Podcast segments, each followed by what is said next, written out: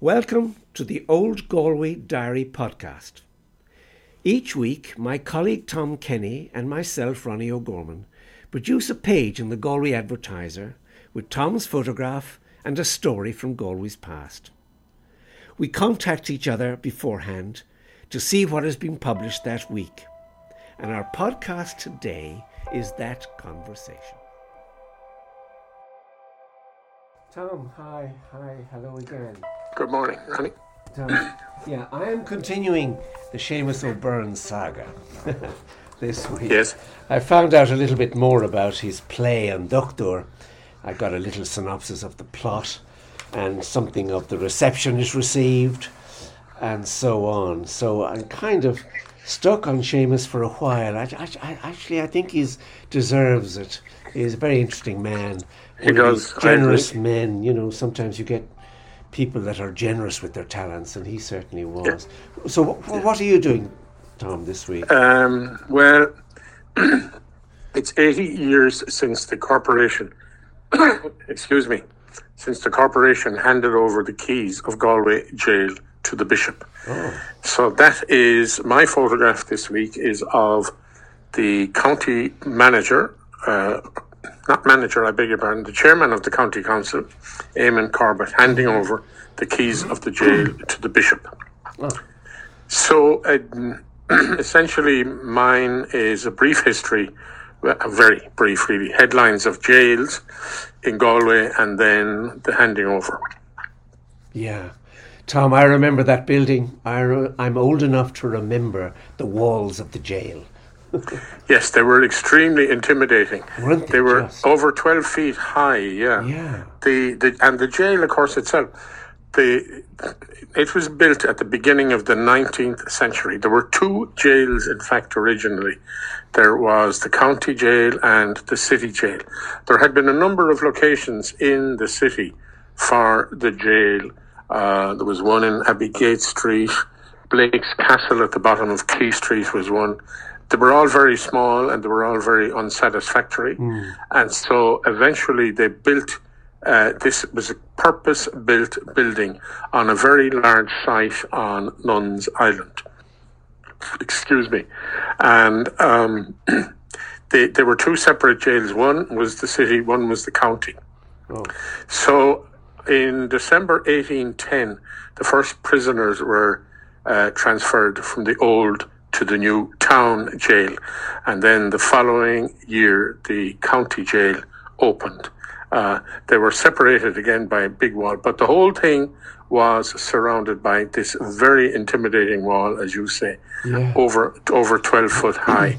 Um, and uh, yeah, it continued there uh, as a prison right up until uh, the end of the 1930s. Uh, but at that stage, there were a lot of complaints about uh, conditions there, overcrowding sometimes, sanitary conditions, the threat of disease, all of that kind of thing. And uh, and so, event- and anyway, it was becoming a little bit redundant. Um, Right. Joe Young at an urban council meeting said, "Sure, sure, there's hardly much business. There were only four drunks sent to Galway jail in 1924. Good, good. so obviously, uh, only four drunks in one year is bad for business, Bad business. in in a prison. Yeah. but Well, uh, I'll tell you a story, Tom, if I may interrupt you there for a moment. Miles Joyce was one of the poor innocent victims that was Yes, hanged for indeed. the Maamtrasna Yeah. murders. And it was always said that his ghost uh, walked the corridors of that prison. Now, I just remember a story. I was a small boy. My dad brought me down to see them take down the walls. They were taking down the walls uh, of the, of that prison, and my Yeah. dad said, "We'll watch out for Miles Joyce's ghost." I always remember that. right. Needless Well, to say, we didn't see Miles Joyce. Funnily enough, Yeah. Ronnie, in the early days of the old Galway column, and I'm, that's at least 40 years ago, there was a lady called Mrs. Linsky who lived on Bridge Street. Ah. And it, it was her 100th birthday. And so, with the family's permission, I went there with Jimmy Welch, the late Jimmy Welch, the photographer, uh, about 10.30 in the morning. And I interviewed her. Jimmy took the photograph, and she was my column that week. And I asked her what her earliest memory was. And she said it was kneeling on the Salmonweir Bridge with a lot of Claddagh women, and we were all praying. And I, what, what is this about? I, how do you know they were Claddagh women? I can still see the triangles of shawl as they knelt on the bridge, she Oh, said. that's, that's very interesting. Yeah. And what were you praying for? Oh, there was some poor fella.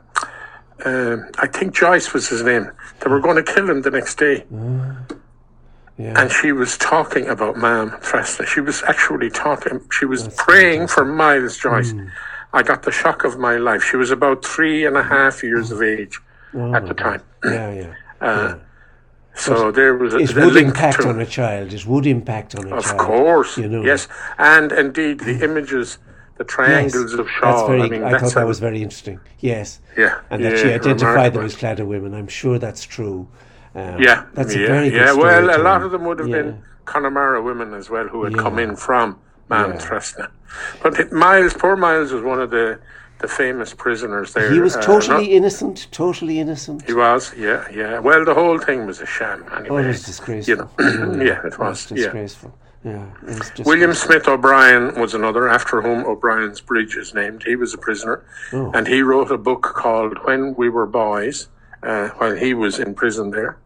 And then the other kind of big name was um, William Scawen Blunt. Yes, on, Blunt. You're right. Yes. Yeah, he was an English aristocrat who uh, organised protests against evictions down in South Galway, and he was a great friend of Lady Gregory's. Yeah. In fact, I think he was a very great friend of Lady Gregory's, but that's Tom, another now, day's work. no dispersions. no, no. Anyway, uh, uh, yeah, so this Yes. was the handover, and uh, for for a nominal fee of ten pounds, the corporation uh, they were the successors of the grand jury, and it was the, the ownership of the former prison was in fact in in the hands of the grand jury, and as successors to those county council. Uh, Bishop Browne made representations to the council suggesting that maybe uh, this would be an ideal site for a cathedral, and so it was handed over for a nominal sum of ten pounds.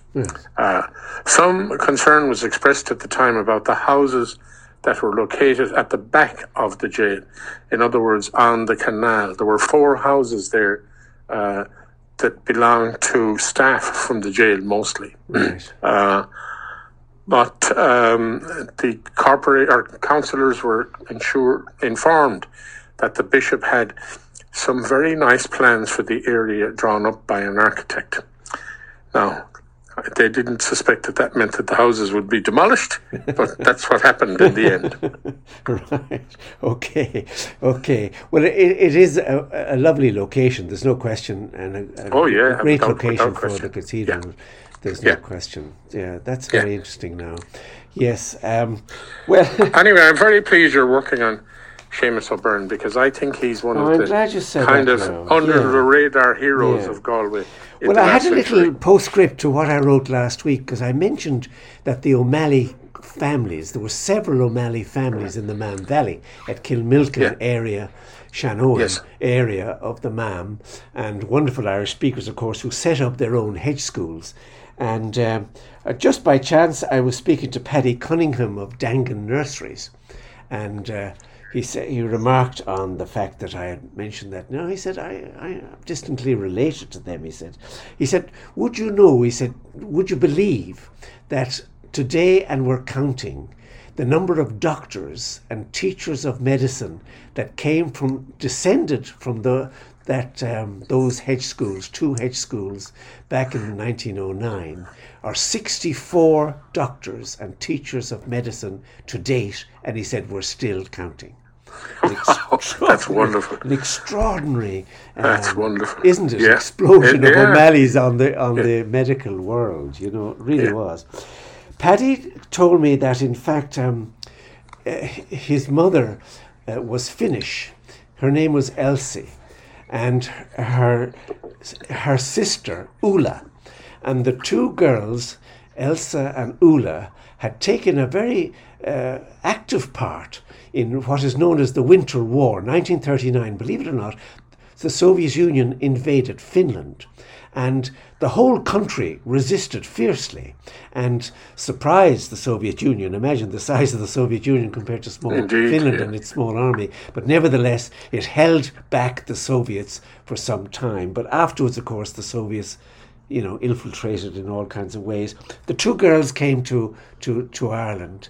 Um, Elsa, who was uh, Paddy's um, uh, mother, married um, uh, Paddy. Uh, Paddy, what's his name? Paddy. Con- Cunningham. Paddy Cunningham, that's right, who worked in Yeah. McNamara's.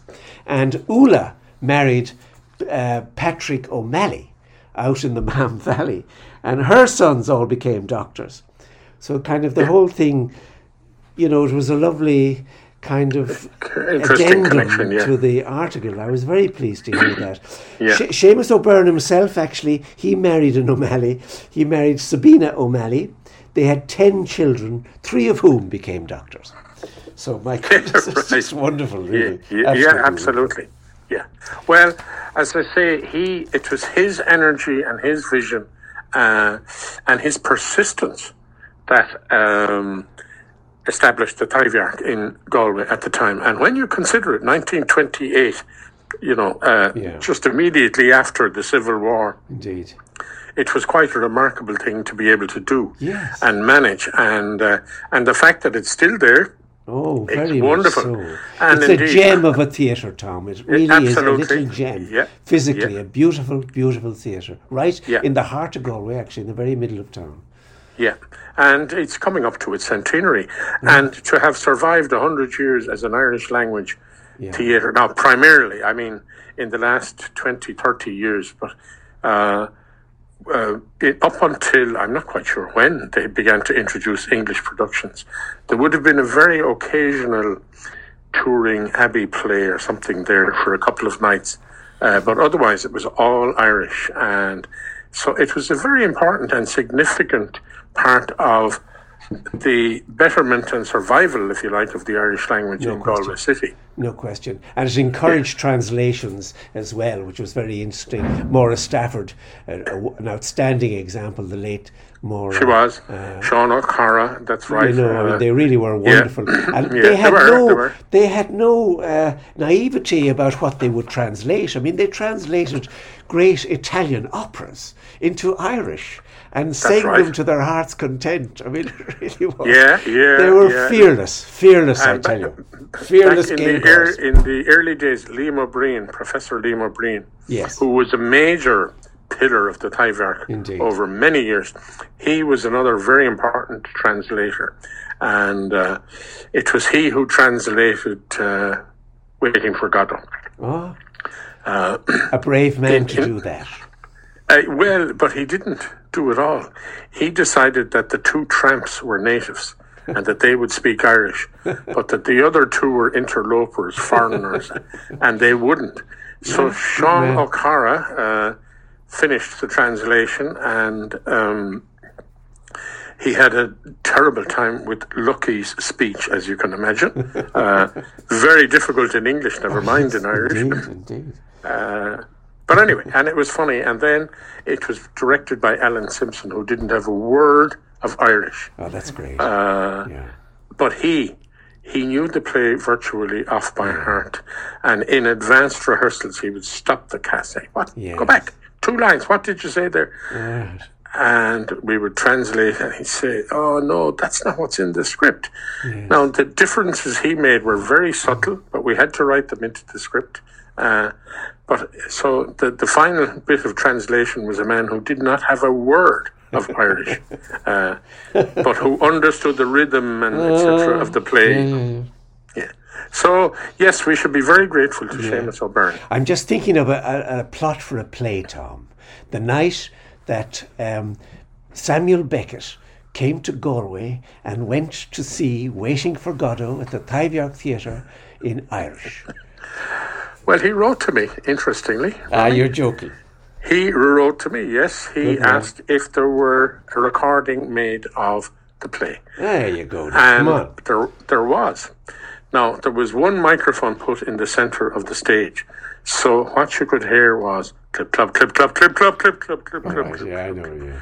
you know, there was this lovely distorted sound. Anyway, I sent him the tapes, and he sent me a very nice letter by reply.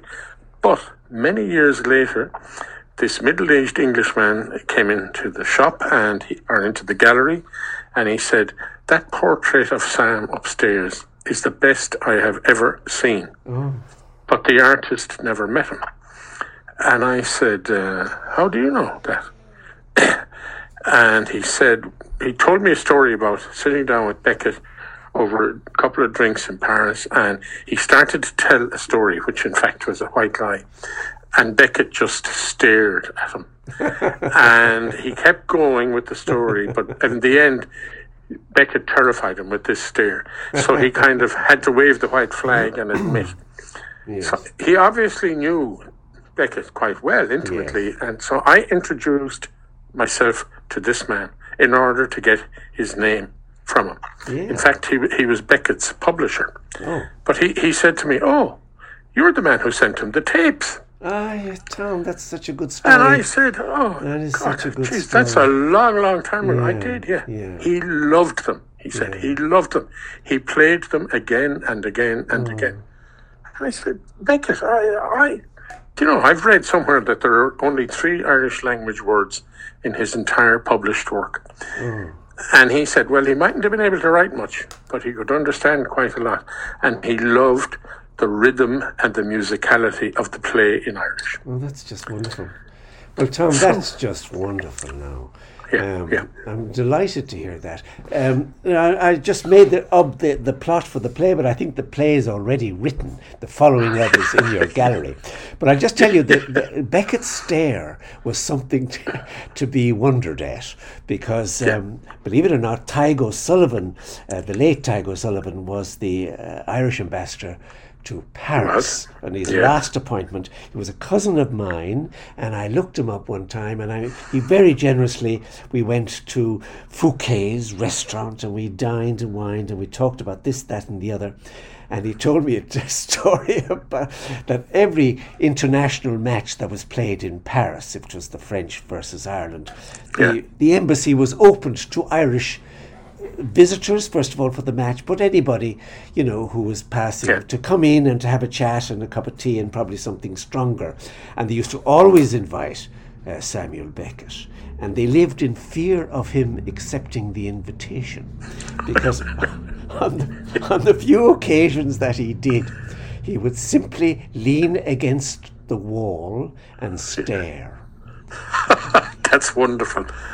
That's wonderful. I, I have been in, I have been in that embassy after a game, actually, Uh, there you go. Yeah, there you yeah, go. yeah, that's go. wonderful. Yeah, yeah, yeah. Yeah. Okay, Tom. Well, And of course, you know, Tadhg O'Sullivan acted in the Arc as well. did he really? Yeah, yeah. He was a jazz, a jazz lad. He told me. He was, yeah. He learned his play acting in the school. I have photographs of him acting in the school play. That's very interesting. Yeah. Yeah, yeah, yeah. He, he, he- he served in the, the, the great embassies of the world, actually, Washington. He served did. in Moscow.